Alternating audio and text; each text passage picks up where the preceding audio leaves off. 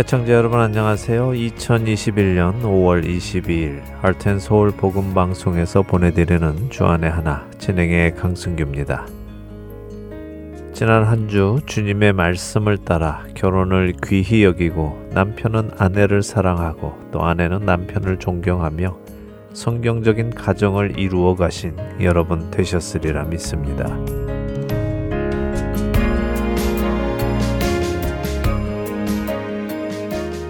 안내 말씀드립니다. 저희 할텐서울 복음 방송은 자원봉사자들의 동력으로 복음을 전하는 선교회인 것을 잘 아실 것입니다. 이 중 방송 편집 봉사자를 찾고 있습니다. 방송 편집이란 컴퓨터를 이용하여 녹음된 음성 파일에서 잡음을 제거하고 볼륨을 적당히 맞추는 등의 작업을 의미합니다. 이 작업을 통하여 여러분들에게 깨끗한 음질과 또 군더더기 없는 복음의 말씀이 전달되고 있지요. 요즘은 세계 어디에서나 인터넷을 통해 이 봉사에 참여하실 수 있습니다. 컴퓨터를 기본적으로 사용하실 수 있는 분이라면 쉽게 이 사역에 동참하실 수 있습니다. 더 많은 분들이 참여하여 많은 편집을 해주시면요. 저희는 더 많은 방송을 제작할 수 있겠죠. 여러분들 중에 컴퓨터가 있으며 일주일에 두세 시간 정도 복음 방송을 만드는 일에 동참하여서 생명을 살리고 세우고자 하는 마음이 있으신 분은 사무실로 전화해 문의해 주시기 바랍니다. 기도하시며 결단해 주시기 바랍니다. 주실 전화는 602-866-8999입니다. 첫 찬양 함께 하신 후에 말씀 나누겠습니다.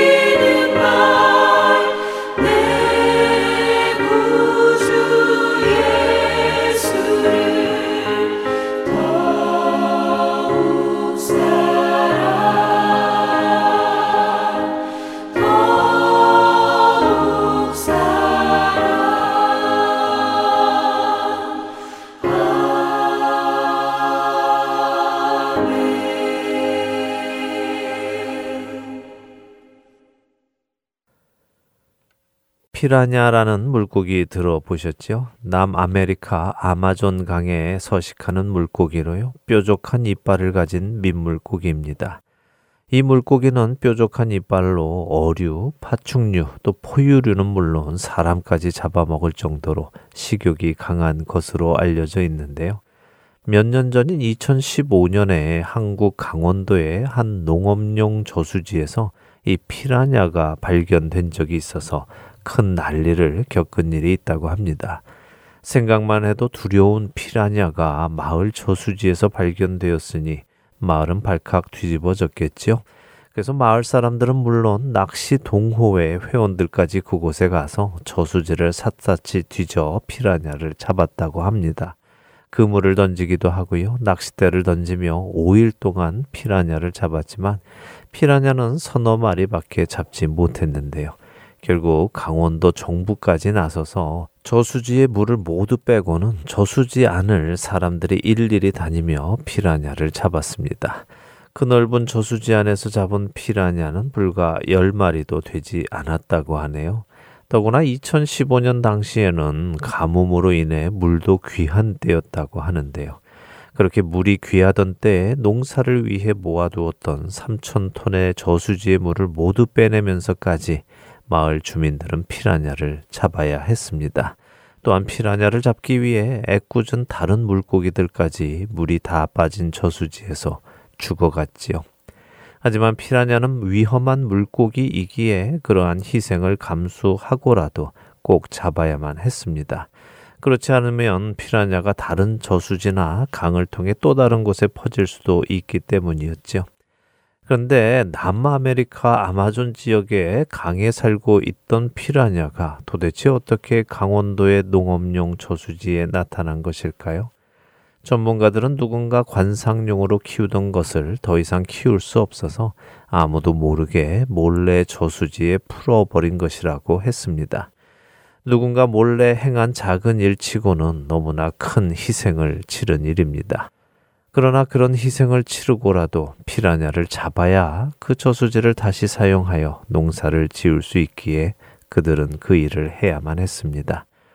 6년 전에 이 뉴스가 오늘 아침 저의 전화기에 올라온 것을 보며 하나님께서 무슨 말씀을 하시려는 것인가 하는 생각이 들었습니다. 그리고 제 마음 안에 또 우리 안에 들어오는 죄들이 생각났습니다.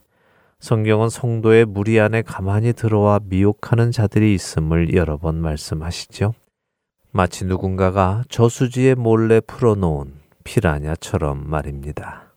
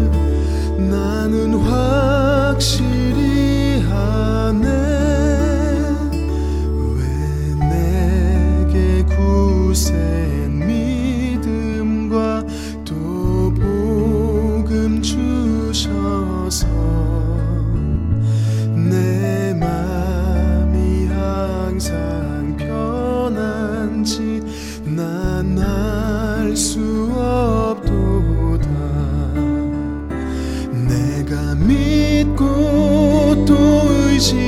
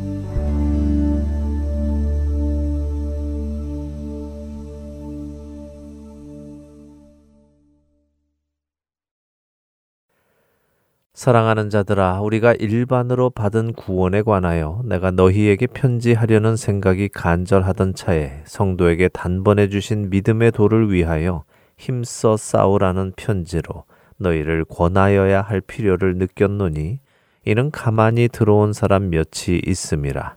그들은 옛적부터 이 판결을 받기로 미리 기록된 자니 경건하지 아니하여 우리 하나님의 은혜를 도리어 방탕한 것으로 바꾸고 홀로 하나이신 주제 곧 우리 주 예수 그리스도를 부인하는 자니라. 유다서 1장 3절과 4절의 말씀입니다.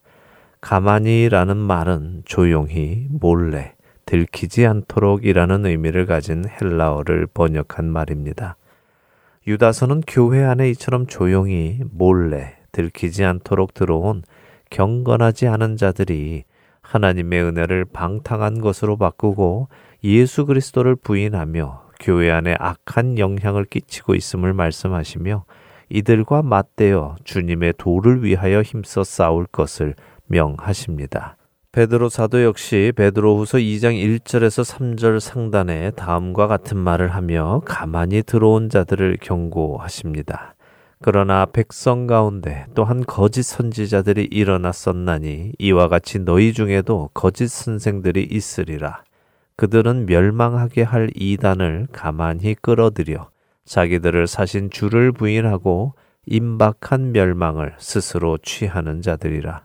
여럿이 그들의 호색하는 것을 따르리니 이로 말미암아 진리의 도가 비방을 받을 것이요 그들이 탐심으로써 지어낸 말을 가지고 너희로 이득을 삼으니 베드로 사도의 말씀에 의하면 가만히 들어온 거짓 선지자들은 탐심으로 지어낸 말을 하며 자신들의 유익을 챙기고 자기들을 사신 주님을 부인하고 후색하는 방탕한 삶을 따를 것이며 이로 인하여 진리의 도인 복음이 다른 사람들로부터 비방을 받을 것을 경고하십니다. 이렇게 성도 안에 가만히 들어오는 미혹하는 자들은 성도들에게 악한 영향을 끼치고 성도들로 진리에서 떠나게 하며 구원에서 멀어지게 하는 일을 하기에 교회는 이들을 찾아내기 위해 모든 희생을 감수해야 할 것입니다. 예수로 나의 주 삼고 성령과 피로 거듭나니 이 세상에서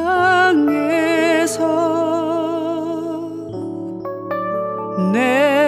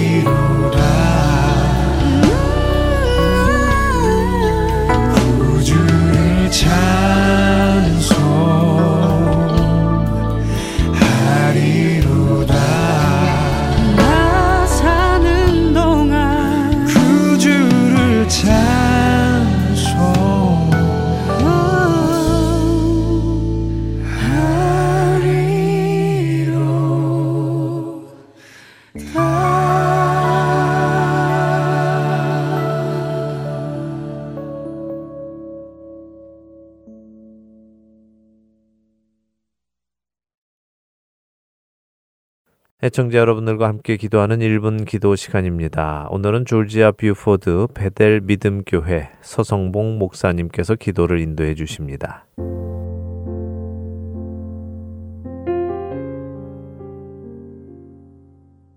안녕하세요. 호렌솔 복음방송 1분 기도 시간입니다. 저는 조지아주 뷰포드시에 있는 베델 믿음교회를 섬기는 서성봉 목사입니다.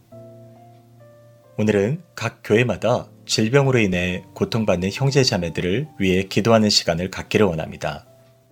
최근에 가장 극심한 고통은 아직도 전 세계적인 전염병인 코로나로 인해서 고통받는 분들이 많이 계신데요. 제가 아는 분들 중에서도 코로나로 인해 너무 심한 고생을 하셨고 또 코로나로 인해 죽음을 맞게 된 가정들에 대한 소식을 들을 때 너무 마음이 아프고 힘듭니다. 이뿐만이 아니죠. 건강하시던 분들이 몸에 조금 이상이 있어 병원에 가셔 검진을 받으셨는데 암이라는 진단을 받고 절망스러운 탄식을 듣게 되기도 합니다. 심지어 평생 목회 헌신하셨고 선교사로 사역하시던 중 갑자기 뇌졸중으로 쓰러지셔서 병원에 입원해 계신 분들의 소식도 들었습니다. 어떻게 이런 일이 있을 수 있는지 정말 고통스럽고 이해할 수 없는 일들이 우리 현실을 힘들게 합니다. 이 방송을 듣는 분들 중에서도 여러분 자신이나 또는 여러분의 지인들이 질병으로 인해 고통받는 분들이 계실지도 모르겠습니다. 저는 이 시간 여러분과 함께 오직 주님의 도우심만을 구하며 강구하길 원합니다. 시편 118편의 시편 기자는 하나님의 도우심을 구하며 고백하길 내가 고통 중에 여호와께 부르짖었더니 여호와께서 응답하시고 나를 넓은 곳에 세우셨도다. 여호와께 피하는 것이 사람을 신뢰하는 것보다 나으며 여호와께 피하는 것이 고관들을 신뢰하는 것보다 낫도다. 여호와는 나의 능력과 찬송이시오 또 나의 구원이 되셨다. 이렇게 증언합니다. 우리는 이 말씀을 의지해서 비록 우리가 질병으로 인해 고통 가운데 있으나 하나님이 내 편이심을 믿고 강구할 때 하나님의 치유와 능력이 임하는 기도가 될 것을 믿습니다. 우리 함께 말씀을 의지해서 질병으로 인해 교회 여러분 자신이나 고통받는 형제자매들의 질병의 치유를 위해서 주님의 도우심을 구하는 강구를 드리도록 하겠습니다. 함께 기도하시겠습니다.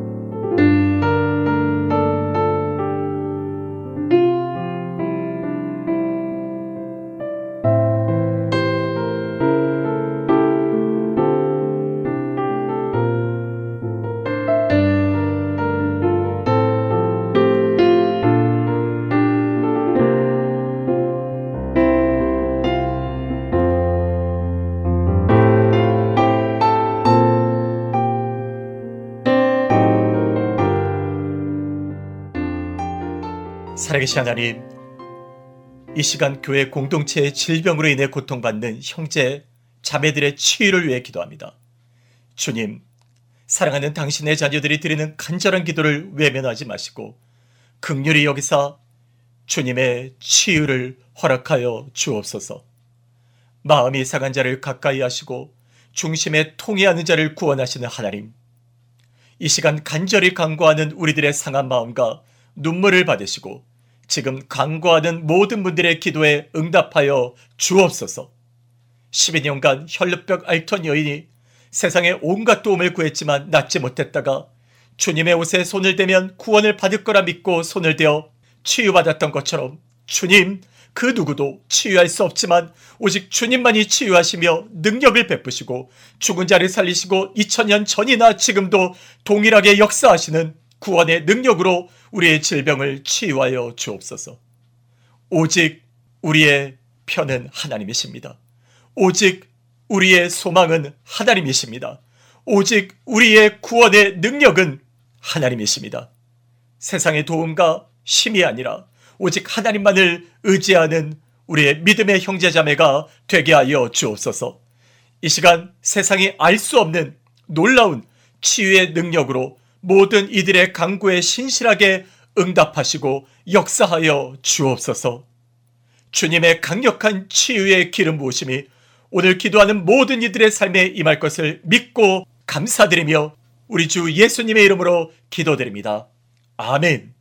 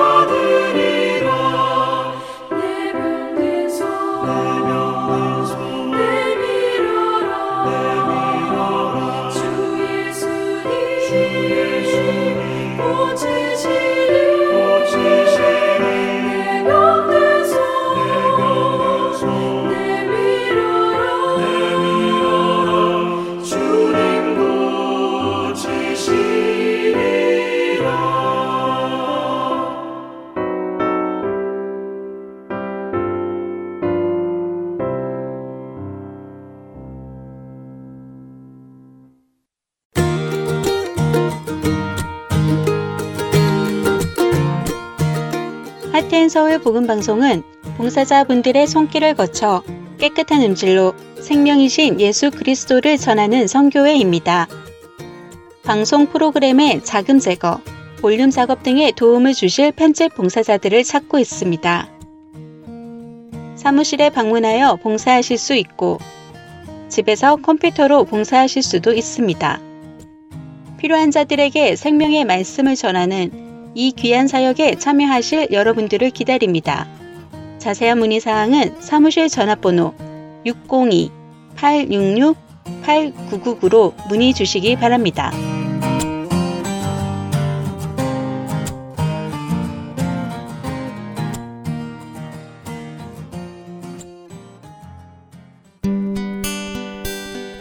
기쁜 소식 사랑으로 땅끝까지 전하는 아랜소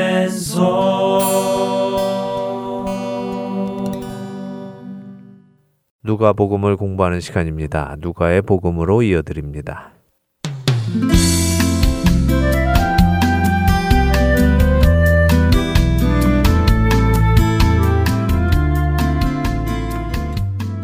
애청자 여러분 안녕하세요. 누가의 복음 진행의 함유진입니다. 네, 여러분 안녕하세요. 강승규입니다. 지난 시간에는 누가복음 2장 모세의 율법대로 예수님이 태어나신 지 40일째 정결 예식을 치르기 위해 예루살렘에 갔다가 성령의 음성을 들은 시므온이라는 의인과 안나라는 나이 많은 과부를 만나는 장면을 보았습니다. 네, 이 두 인물은 아주 신실하게 하나님을 섬기던 사람들이었습니다. 이 두 사람을 통하여 아기 예수님이 하나님께서 약속하신 메시아, 곧 그리스도이심을 확인했지요. 네.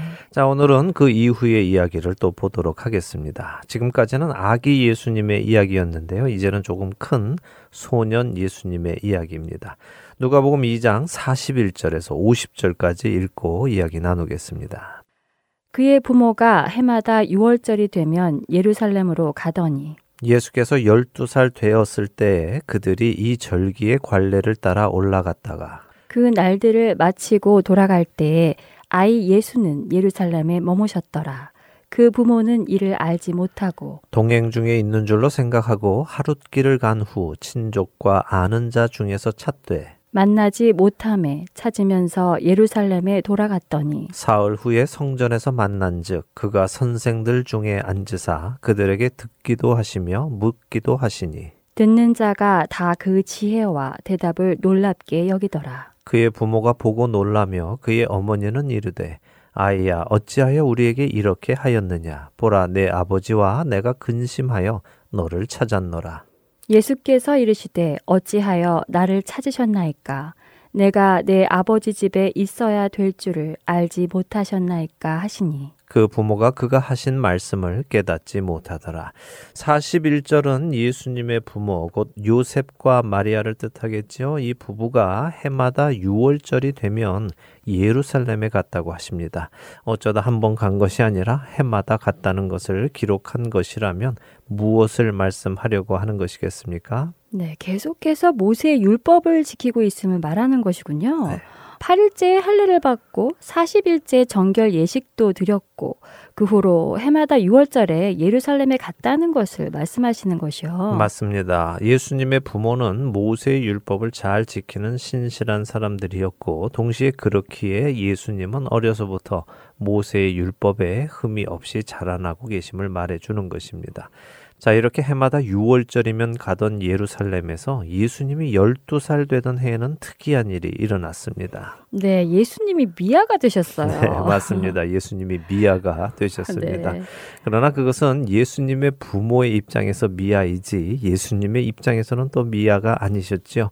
예수님은 부모님이 없어졌다고 울며 불며 엄마 아빠를 찾아다니지는 않으셨습니다. 그렇죠? 네. 자, 여기 지금 이 사건이 예수님께서 12살 때 일어난 사건임을 기록하고 있습니다. 이 사건이 예수님의 성인식 때 일어난 사건이라고 하는 해설을 들어본 적이 있거든요. 네, 뭐 유대인들의 성인식 말씀하시는 것이죠. 네. 예, 요즘 우리는 성인식 하면 보통 몇 살에 하죠? 글쎄요, 한국은 만 19살에 한 것 같은데요. 미국은 몇 살이죠? 18살인가요? 네, 뭐 미국은 18살이면 성인으로 인정해 주는 것 같습니다. 네. 또 일본 같은 경우는 20세가 되어야 성인이라고 인정을 해 주고요. 그런데 옛날에는 이것보다 훨씬 더 어린 나이에 성인식을 했었죠. 사람들의 평균 수명도 낮았고 해서 그랬던 것 같은데요.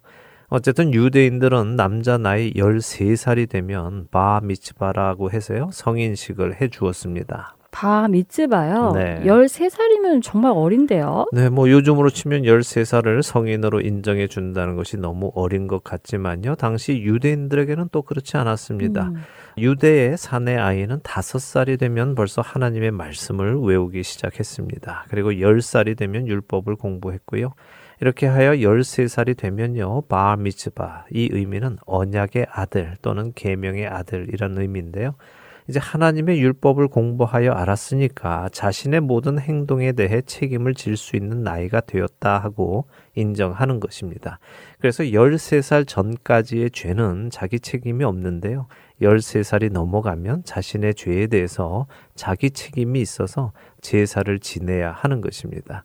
어쨌든 중요한 것은 유대인의 성인식은 13살에 한다는 것입니다. 음, 그러면 지금 여기 예수님은 12살이라고 나와 있으니까 성인식을 할 때는 아니라는 것이군요. 네, 아니죠. 네. 예, 많은 학자들이 이 장면을 두고 예수님이 성인식을 하러 예루살렘에 간 것이다. 그렇게 해석을 하기도 하는데요. 그렇지는 않습니다. 말씀드린 대로 유대 남자의 성인식은 13살에 하기 때문이죠. 자, 그러면 오늘 이 장면은 무슨 장면이냐? 먼저 간단히 보면요. 예수님이 12살 때 예루살렘에 갔다가 잃어버렸는데 다시 찾아서 엄마 마리아가 왜 그랬느냐 하고 혼을 냈더니 네. 내가 아버지의 집에 있어야 하는 줄을 모르셨습니까? 라고 답을 하셨다 하는 것입니다. 네. 뭐 아무 생각 없이 읽으면 어머니에게 대답하는 어린 예수님의 모습이 음. 좀 당돌한 것처럼 느껴집니다. 네. 예, 그러나 중요한 것은 어린 예수님이 하나님을 아버지로 불렀다 하는 것이죠. 그렇네요. 내 아버지의 집에 있어야 할 줄을 알지 못하셨느냐라고 되묻는 것이 예수님이 하나님을 내 아버지라고 부르신 것이에요. 그렇죠. 마리아의 질문과 예수님의 질문을 한번 잘 보세요. 마리아는 네 아버지와 내가 근심하여 너를 찾았다라고 말합니다. 네. 그런데 어린 예수님은 내가 내 아버지 집에 있었습니다라고 대답하지요. 마리아는 너의 아버지는 나의 남편 요셉이다라고 말하고 있는데 어린 예수님은 내 아버지는 하나님이십니다 하고 대답을 하고 있는 음, 것입니다. 어린 예수님이 자신이 하나님의 아들이며 하나님이 자신의 아버지이심을 밝히고 있는 것이죠. 이것은 당시의 문화로서는 받아들여지지 않는 말입니다. 유대인들의 문화 속에서 하나님을 아버지라 부르는 일은 없기 때문이죠.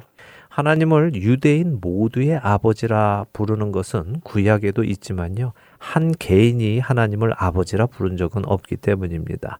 예수님은 분명 하나님께서 나의 아버지이심을 그리고 자신이 하나님의 아들임을 이야기하시는데 예수님의 육신의 부모의 음, 반응은 어떻습니까? 그 부모는 예수님이 하신 말씀을 깨닫지 못했다고 하시네요. 네. 뭐 너무 당연한 일인 것 같아요. 뭐 글쎄요 만일 이런 일이 우리 같은 일반인들에게 일어났다면 당연한 일일 수 있지만요 음. 마리아나 요셉에게는 당연한 일은 아니라고 생각합니다 음. 왜냐하면 마리아는 이미 천사로부터 네가 지극히 높으신 이의 능력을 더듬어 잉태하여 아들을 낳을 것인데 그는 하나님의 아들이라 일컬어지리라 라고 하는 말씀을 들었고요. 네.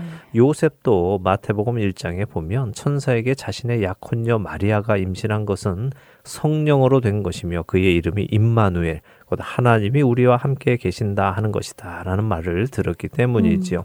이들은 어린 예수님이 자신들의 아들이 아님을 기억하고 있어야 했습니다. 그런데 어쩌면 오래 살다 보니 잠시 잊었는지 모르겠습니다. 음, 네. 자, 여기서 한 가지 더 드릴 말씀이 있는데요. 그것은 유대인들에게 있는 또 다른 문화 한 가지입니다. 바로 직업에 관한 것입니다. 직업에 관한 문화요. 네. 어떤 걸 말씀하시는 거죠? 어, 말씀드린 대로요, 유대인 남성은 13살이 되면 성인이 됩니다. 네. 자신의 삶에 스스로 책임을 질 나이가 되는 것이죠. 우리 문화로 이해하면 안 됩니다. 그래서 13살이 되면은 직업을 갖습니다. 음. 근데 이 직업을 보통 12살에 결정을 합니다. 예수님 당시 사람들은 대부분 아버지의 직업을 이어받았습니다. 그렇기에 12살부터 아버지의 직업을 전수받기 시작하지요. 그런데 때로 아버지의 직업을 전수받지 않고 다른 직업을 가지는 수도 있습니다. 이런 경우에는 아들을 그 직업을 전수시켜 줄 집에 보내서 그곳에서 직업 훈련을 받게 합니다. 네. 물론 예수님은 육신의 아버지 요셉의 직업을 이어받아서 목수가 되십니다. 그러나 오늘 이 본문에서 12살의 예수님은 내가 내 아버지 집에 있어야 하는 것을 알지 못하셨습니까? 라고 말씀하시면서 내가 누구의 일을 이어가야 하는지 모르십니까? 하고 되묻고 있는 것입니다. 아, 12살이면 자신의 직업을 정해야 하고 대부분 아버지의 직업을 이어받는데 예수님은 육신의 아버지가 아니라 하나님 아버지의 일을 이어받는다는 말씀을 하셨다는 것인군요. 그렇습니다. 나는 내 아버지 하나님의 일을 물려받아 그 일을 해야 하기에 아버지의 집에서 훈련을 받아야 하는 것을 모르십니까? 하는 것이죠. 자, 보십시오. 요셉과 마리아가 예수님을 찾았을 때 예수님은 어디에서 무엇을 하고 계셨습니까? 성전에서 선생님들과 함께 앉아 그들의 이야기를 듣기도 하고 묻기도 하고 계셨네요. 율법 학자들과 대화를 나누고 계셨던 것인가요? 맞습니다. 율법 선생들과 하나님의 말씀에 대해 이야기를 나누고 계셨죠. 그 율법 선생들은 하나님의 말씀이 육신이 되어 오신 그분과 직접 말씀에 대해 이야기를 나눌 수 있는 큰 은혜를 경험한 것입니다. 네, 나중에 그들이 예수님이 누구신지를 알게 된다면 정말 깜짝 놀랐겠는데요. 어, 그런데 저는 이 부분을 읽을 때마다 늘 한 가지 궁금한 점이 생기는데요. 아니, 어떻게 부모가 자기 아들이 없어진 것을 하루가 지나서야 알게 된 것일까요? 그게 저는 이해가 안 되더라고요. 네, 그렇죠. 맞습니다. 네. 우리가 어디 여행을 가면 아이가 없어지면 금세 알게 되어서 막 찾을 텐데 네. 어떻게 하룻길을 가고 나서야 알았을까 이해가 안 되는 것도 사실입니다. 네. 하지만 그것은 당시의 상황을 잘 모르기 때문에 우리가 이해를 못하는 것인데요. 예루살렘에서 갈릴리로 가려면 여리고 쪽으로 내려오는 산길을 가야 한다고 합니다. 그 산길은 아무것도 없는 굉장히 막막한 길이라고 해요. 음. 사람도 살지 않는 길이고요. 그래서 이 길에는 강도가 자주 출연을 한다고 합니다. 예수님께서도 나중에 누가복음 10장에 가면 강도 만난 한 사람의 이야기를 해주시죠.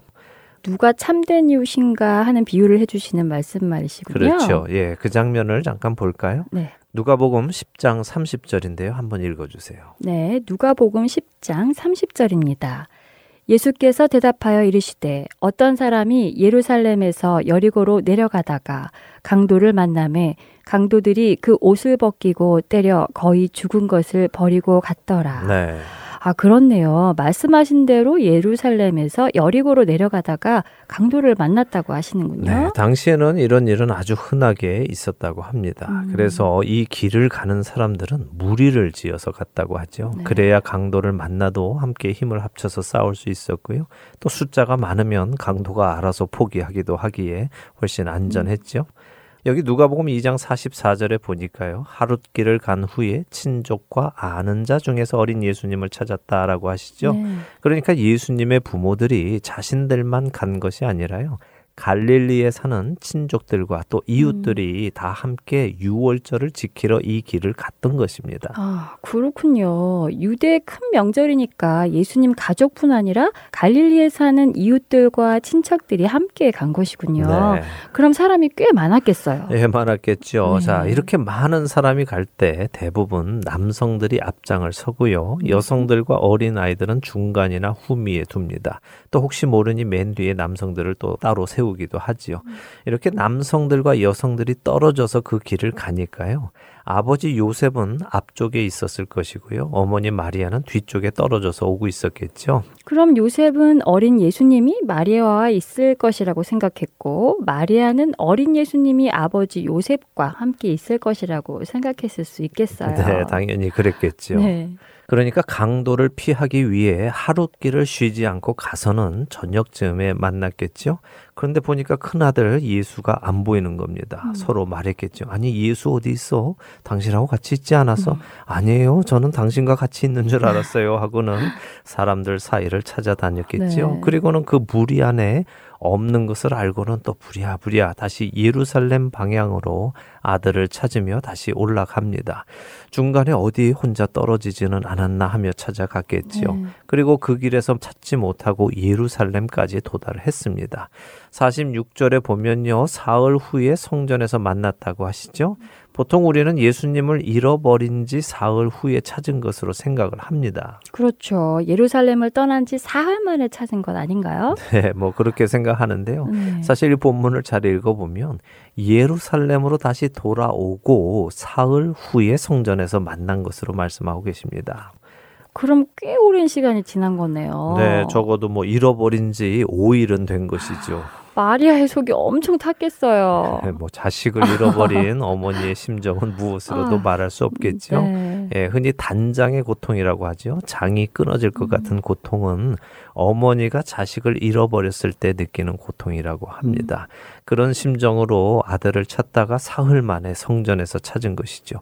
그러니까 얘야 너 어쩌자고 이렇게 한 거냐 네. 하면서 추궁을 하는 것입니다. 마리아의 말투가 들리는 것 같아요. 예, 그렇게 추궁하는 네. 마리아에게 예수님은 우리가 앞서 나눈 대로 내가 내 아버지 집에 있어야 될 줄을 알지 못하셨나이까 하고 오히려 반문을 하니까 음. 부모님은 그게 무슨 뜻인지 깨닫지 못하고 얘가 무슨 뚱딴지 같은 소리를 하는 거야 했겠지요. 네.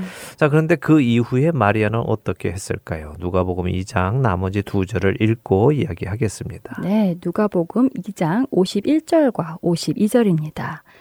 예수께서 함께 내려가사 나사렛에 이르러 순종하여 받드시더라. 그 어머니는 이 모든 말을 마음에 두니라. 예수는 지혜와 키가 자라가며 하나님과 사람에게 더욱 사랑스러워 가시더라. 자, 이렇게 자신이 하나님의 아들이시며 하나님 아버지의 일을 이어받아야 할 것을 말씀하신 후에 예수님은 부모님을 따라서 나사렛으로 돌아가십니다. 그런데 순종하여 받드시더라 이런 말씀이 있습니다. 나는 하나님 아버지의 아들입니다. 당신들 같은 인간의 아들이 아니란 말이에요. 음. 하나님인 내가 죄인인 당신들 밑에 살 수 없어라고 하시지 않았다는 것이죠. 그분은 자신이 하나님의 아들이심을 아시고도 육신의 부모님께 순종하여 그분들의 뜻을 받들었다는 것이죠. 네. 예수님의 겸손하심을 보여주시면서도 동시에 하나님의 약속이 있는 첫 계명 무엇입니까? 네, 부모를 공경하라는 다섯째 계명 말씀이시군요. 네, 그 계명을 지키시며 어린 나이에도 하나님의 율법에 흠이 없이 자라나가고 계시는 예수님의 의로우심을 보여주시는 것입니다. 예수님의 이 모습을 우리는 눈여겨 보아야 합니다. 자, 보세요. 예수님은 하나님이십니다. 그렇죠? 네. 반면에 모든 인간은 죄인입니다. 아무리 의인이라 하더라도 하나님의 영광에 이르는 자격을 가진 자는 없습니다. 그렇죠? 네. 그런데 온전하신 하나님, 그 영광스러운 하나님의 한 위격이신 예수님께서 육신의 몸을 입고 오셔서 하나님의 영광에 이르지 못하는 인간을 부모로 모시고 음, 그분들께 순종하며 그분들의 뜻을 받들었다는 것입니다. 자, 이것은 우리가 하나님의 율법을 지킬 때요. 상대의 조건에 따라 지켜도 되고 안 지켜도 되고 하는 것이 아니라는 것을 보여주죠. 무슨 말씀이냐? 내 부모를 공경하라 하시면 하나님의 율법은 공경할 만한 부모만 공경해라 하는 것이 아니라는 것입니다. 음, 그냥 부모를 공경하라는 말씀이라는 것이죠. 네. 또 아내들아 남편에게 복종하라 하시는 말씀 역시 복종할 만한 남편에게만 복종하라는 것이 아니고요. 남편들아 아내를 사랑하라 하는 말씀 역시 사랑받을 만한 아내만 사랑하라는 것이 아니라는 것입니다. 그렇네요. 하나님이신 예수님께서 인간 부모님에게 순종하셨다는 것은 그 부모가 순종할 만한 사람들이었기에 그런 것이 아니라 그것이 하나님의 말씀이셨기에 그렇게 순종하셨다는 것이에요. 네. 우리가 깊이 생각해 보아야 할 주제인 것 같습니다. 네, 그렇게 되기를 바랍니다. 네. 자, 51절에 그 어머니는 이 모든 말을 마음에 두었다라고 합니다. 이 모든 일은 지금까지 기록된 사건들을 말하죠. 처음 예수님이 태어났을 때 또 목자들이 찾아온 일, 그리고 그들이 해주었던 말, 또 정결 예식을 위해서 예루살렘에 갔을 때 시몬과 안나라는 선지자들을 만난 일과 그들이 해준 말, 그리고 예수님께서 12살 때에 예루살렘에서 있었던 일과 그분이 하신 말들을 곱씹어 보기 시작하며 자신에게 잉태 소식을 전해 주었던 천사의 일과 그 말을 연결하여 그것들을 마음에 새겼다는 것입니다. 하나님의 아들이신 예수님의 모습이 점점 구체화되어져 가는 것을 마리아는 보았을 것 같아요. 그랬을 것입니다. 자, 네. 이렇게 예수님은 자신이 하나님의 아들이심을 알리신 후에 하나님의 아들이면서도 동시에 육신의 부모님의 아들, 곧 사람의 아들, 인자로서 자라가십니다. 네. 지혜와 키가 자라나가며 하나님의 아들로서 하나님께 사랑받으시고 사람의 아들로서 사람에게도 사랑을 받으시지요. 누가는 예수님의 어린 시절 이야기를 이렇게 기록하므로 예수님이 사람이시면서도 율법 안에 완전하셨음을 기록하고 있습니다. 또 당시에 헬라인들이 관심 가지고 있었던 이상적인 사람이셨던 예수님을 보여주고 계십니다. 네, 그냥 단순히 예수님의 어린 시절 이야기를 담은 것이 아니라 그 이야기를 서술한 분명한 목적이 있었네요. 네. 이제 다음 주부터는요, 공생애를 시작하시는 예수님의 이야기를 보도록 하겠습니다. 네, 한 주간도 예수님을 본받아 하나님의 말씀에 순종하심으로 서로에게도 순종하는 우리가 되기를 바랍니다. 네, 저희는 다음 주에 다시 뵙겠습니다. 안녕히 계십시오. 안녕히 계세요.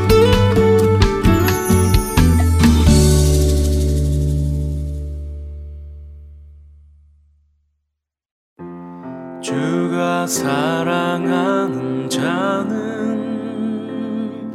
자기 이름 드러내지 않고 주보다 눈에 띄지 않게 허리를 숙이는 자라 주가 사랑하는 자는 자기 도움 남에게 숨기고 주의 이름만 기억되게 스스로 빠지는 자라 사랑하는 자. 주의 뒤로 서는 자. 주의 그림자 밟지 않는 자. 주가 절 사랑하시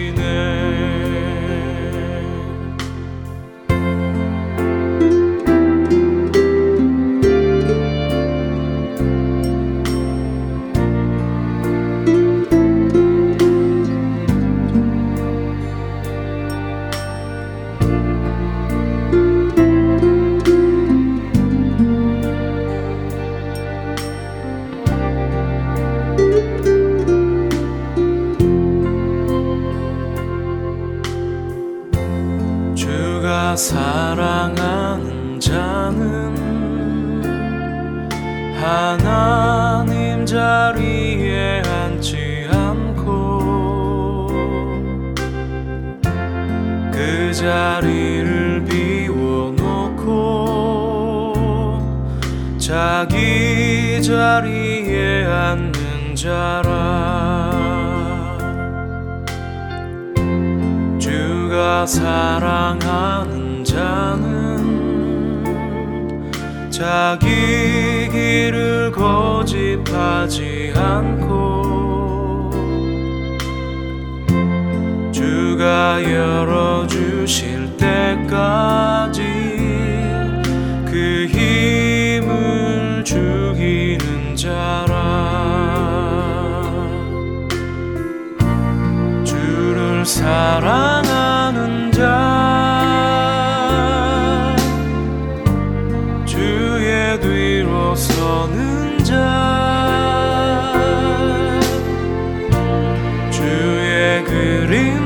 밟지 않는 자 주가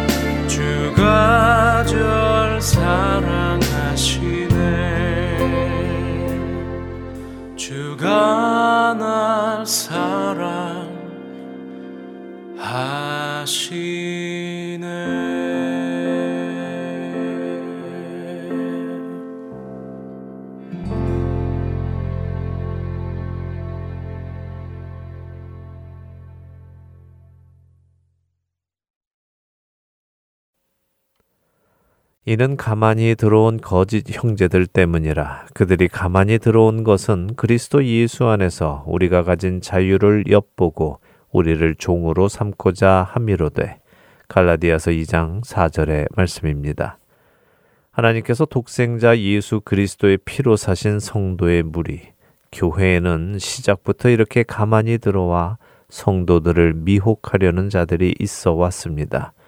그들은 그들의 아비인 마귀의 성품을 따라 사람들을 미혹하고 사람들로 주님을 의심하게 하고 복음에서 떠나 다시 죄의 종으로 돌아가게 하려 했습니다. 신약 성경에 기록된 초대교회 당시에 이런 일들이 있었는데 오늘은 어떨까요? 오늘은 없을까요? 성령에 충만한 사도들이 교회를 지도하던 그때에도 이렇게 악한 무리들이 조용히 들어와 교회를 힘들게 하였는데 오늘날은 더 하면 더 했지 덜 하지 않지는 않을 것 같습니다. 그런데 이런 죄에 대한 우리의 자세는 어떻습니까?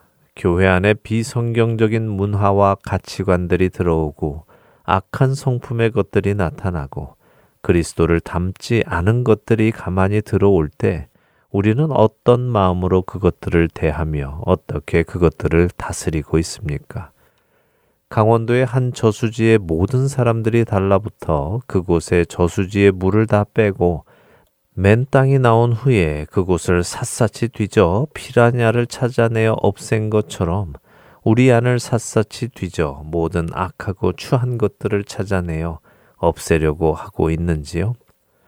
어쩌면 우리는 너무도 오랜 종교 생활 속에서 하나님의 자녀가 되는 것이 무엇인지 잊어버리고 살아가고 있는지도 모릅니다. 사랑하는 할텐 서울 복음 방송의 청자 여러분. 하나님께서 그 아들 예수 그리스도를 통하여 우리를 세상에서 구원해 내신 이유는 무엇이라고 생각하십니까? 천국으로 데려가기 위함이라고 생각하십니까? 물론 그것은 이유 중에 하나이긴 합니다. 그런데 만일 그것만이 이유라면 왜 우리가 구원받는 순간 어서 데리고 가지 않으실까요? 천국으로 인도함이 하나님의 구원의 이유였다면 구원을 받는 순간 바로 데려가시면 되지 않습니까? 그러나 그렇게 하지 않으시고 여전히 우리로 이 땅에 하나님께서 정하신 때까지 각각 살게 하시는 이유는 무엇이겠습니까? 모든 사람에게 구원을 주시는 하나님의 은혜가 나타나 우리를 양육하시되 경건하지 않은 것과 이 세상 정욕을 다 버리고 신중함과 의로움과 경건함으로 이 세상에 살고 복스러운 소망과 우리의 크신 하나님 구주 예수 그리스도의 영광이 나타나심을 기다리게 하셨으니 그가 우리를 대신하여 자신을 주심은 모든 불법에서 우리를 속량하시고 우리를 깨끗하게 하사 선한 일을 열심히 하는 자기 백성이 되게 하려 하심이라. 디도서 2장 11절에서 14절의 말씀입니다. 하나님께서 우리를 구원하시고 천국으로 바로 데려가지 않으시고 이 땅에 남겨두시는 이유는 우리로 예수님께서 영광의 모습으로 다시 오실 그 날을 기다리는 하나님의 백성으로 이 세상 정욕을 다 버리고 신중함과 의로움과 경건함으로 이 세상에 살아가면서 선한 일을 열심히 하게 하시기 위함이라고 하십니다. 이렇게 우리가 그리스도의 영광의 날을 기다리며 세상과 구별된 하나님의 백성으로 살아갈 때 세상 사람들에게는 어떤 일이 일어날까요? 그렇습니다. 세상 사람들 중에 우리를 보고 그리스도 안에서 같은 소망을 품고자 그리스도께로 나아오는 자들이 생기는 것입니다. 이 일을 감당하기 위해서는 우리가 경건하지 않은 것과 세상의 정욕을 다 버려야 함을 성경은 분명하게 말씀하십니다. 여러분은 어떠십니까? 오늘도 구원받은 성도로서 나를 다시 옛사람으로 이끌고 가려는 죄와 싸우며 승리하고 계십니까? 아니면 그런 것과 싸울 생각조차 없이 그냥 살아가고 계십니까? 내 속 안에 있는 모든 것을 들추어내어 죄를 찾아서 그것들을 내버리고 싶은 생각이 없으십니까? 히브리서 12장 4절은 성도들이 자기 죄와 싸울 때에 피 흘리기까지 대항하지 않는 것을 두고 책망하십니다. 그 책망은 당시 그 히브리서를 받는 자들뿐 아니라 오늘을 사는 우리 중에 나의 죄와 피 흘리기까지 싸우지 않는 모든 자들을 향한 책망이기도 합니다. 예수님께서 보혈로 깨끗게 해주신 그 모습을 지키며 영광 속에서 살아가고 싶지 않으십니까? 부디 이런 갈망이 우리 안에 생기기 소원하며 그렇기에 우리 각자의 죄와 피 흘리기까지 대항하는 우리들이 되기를 간절히 소망합니다. 다음 한 주도 모든 죄에서 우리를 사해 주신 예수님의 은혜 안에서 오늘도 가만히 내 안에 들어오려는 죄와 피 흘리기까지 싸우며 살아가시는 저와 애청자 여러분이 되시기를 간절히 소망하며 오늘 주안의 하나 여기에서 마치도록 하겠습니다. 함께 해주신 여러분들께 감사드리고요. 저는 다음 주 이 시간 다시 찾아뵙겠습니다. 지금까지 구성과 진행의 강순기였습니다. 애청자 여러분 안녕히 계십시오. 나의 마음을 정금과 같이 정결케 하소서 나의 마음을 정금과 같이 하소서 내 영혼에 한 소망 있으니 주님과